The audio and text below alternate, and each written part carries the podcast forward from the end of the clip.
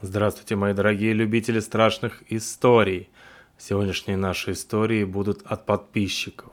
Первая история называется «Месть». Я прятался. Они не должны были меня заметить, но они задерживались. Впрочем, насчет времени я не беспокоился. Когда движим жаждой мести, время теряет смысл. Поляна была их излюбленным местом. Здесь все было пропитано страхом, и даже азартные грибники, будто чуя ауру смерти, страха, боли, обходили это место десятыми тропами. Здесь было их логово.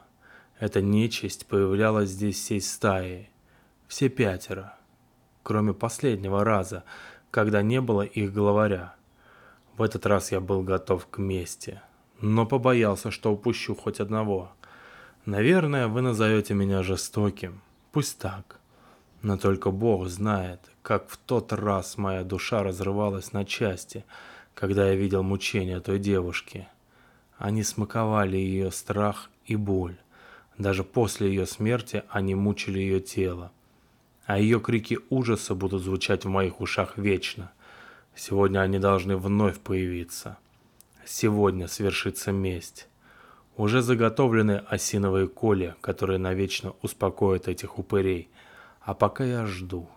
На небольшой поляне царила неземная тишина и умиротворение. Это было обманчиво, потому что они уже шли и вели очередную жертву. Упыри носили вполне человеческие имена. Андрей, Вадим, Дима, Сергей и главарь Игорь. Надо сделать все быстро, иначе другого шанса не будет. Впереди шли главарь и Андрей. Вадим и Дима вели жертву. Сергей остался на шухере. Ему не повезло первому. Он не ожидал, что я вырасту из-за куста.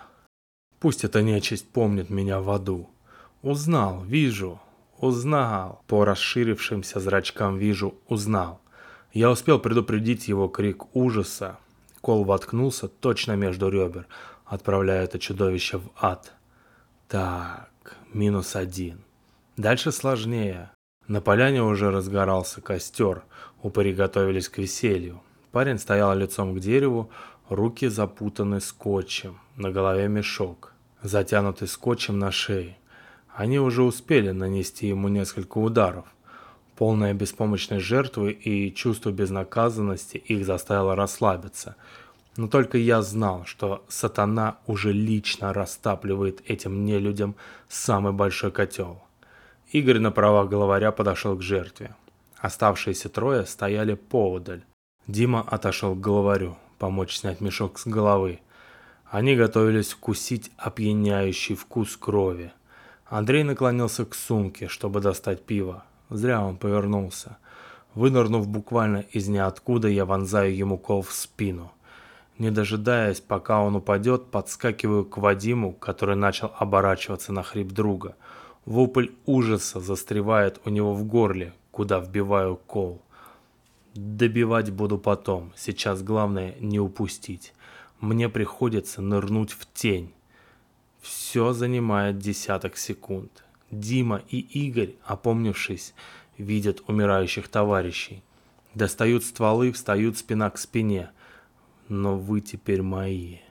Под вопль страха жертв возникаю перед Димой. Выстрел.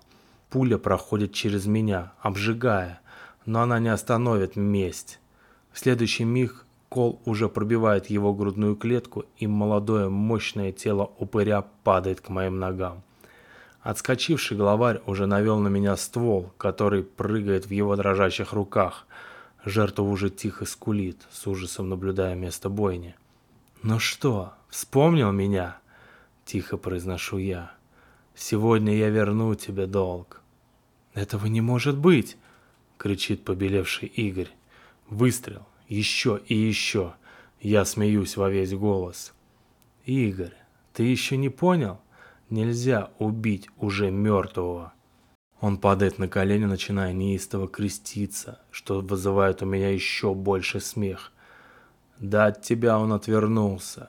У тебя ж не руки в крови, ты сам по горло в ней, говорю я. Но не будем тянуть. тебя уже заждались в аду. Я буду милостив и не причиню тебе тех мук, что испытывал я». Он резко вскакивает, стремясь уйти в спасительную тень деревьев, недооценивает меня. Возникаю прямо перед ним, и он натыкается на кол. Добиваю его подельников как акт милосердия. Подхожу к парню, развязываю его. Тот дрожит всем телом, зубы выбивают дробь. Но все, мне пора. Сегодня на пятнадцатом километре в районе лесного массива обнаружено пять тел предположительно активных участников неуловимой группировки северных, погибших при весьма странных обстоятельствах. На месте обнаружено захоронение, вероятно, людей неугодных бандитам. Ведется следствие. Конец первой истории, и мы плавно переходим ко второй. История называется «Река Чусовая». Мы с друзьями каждый год выбираемся летом на природу. Ну, знаете, порыбачить, посидеть вокруг костра, попеть задушевные песни под гитару. Обычно наш общий знакомый каждый раз находит хорошее место вдали от цивилизации, и мы туда на пару дней выезжаем. Компания, разумеется, сугубо мужская.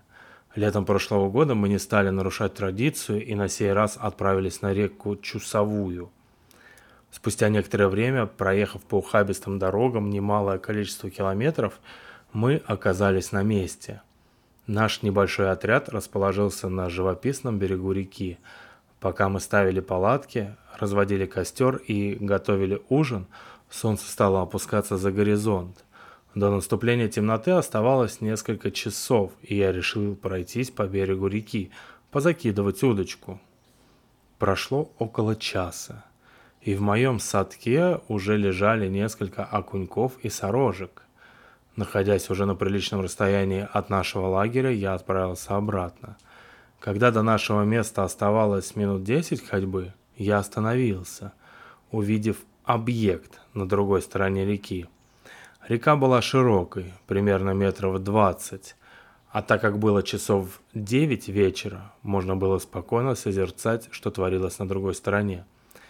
Этот объект полуприседью что-то искал в зарослях кустарника. Вначале мне показалось, что это обычный человек, может быть, рыбак. «Как улов?» — крикнул я. Человек встал во весь рост и повернулся в мою сторону, а у меня в то же мгновение волосы встали дыбом и по телу пробежали мурашки. Человек оказался больше двух метров ростом и без одежды, которую, впрочем, полностью компенсировал его волосяной покров, который я по глупости принял за предмет гардероба. Лица я разглядеть не успел, так как существо поспешило скрыться в лесу. Я уже на всех парах побежал в наш лагерь, где незамедлительно рассказал все друзьям. И что вы думаете? Они мне не поверили. Перед сном я и сам стал задумываться, что мне это почудилось. Так что я засыпал почти со стопроцентной уверенностью, что это был какой-нибудь странный рыбак. Ночью я неожиданно проснулся из-за приснившегося кошмара. В нос сразу же ударило резкий, неприятный животный запах. Буквально в полуметре от моих ног у входа в палатку сидел он. Понятное дело, я перепугался и стал орать, параллельно кидая в него все, что было в палатке. Существо явно не ожидало залпового огня из посуды, стеклянных бутылок и обуви, поэтому приподнялось и быстро убежало из палатки. На мой крик из других палаток выскочили все остальные. На этот раз, помимо моего рассказа, они увидели и тот разгром, что учинило чудовище. Последующие часы мы не спали, а только вновь разожгли костер и смотрели во все стороны. Где-то примерно через час, а может быть меньше, со стороны леса раздался кошмарный рев, который я не смогу описать на словах. После этого все стихло. Утром, пока мы собирали палатки, один из друзей решил осмотреться и буквально через полчаса пришел к нам с небольшим кусочком черной шерсти. Мы хотели сохранить ее, но он суеверный, бросил ее в затухающий костер. Собрав вещи, мы расселись по машинам и отправились домой. Конец. На сегодня истории больше не будет. Подписывайтесь на подкаст и до новых и удивительных встреч. Пока-пока.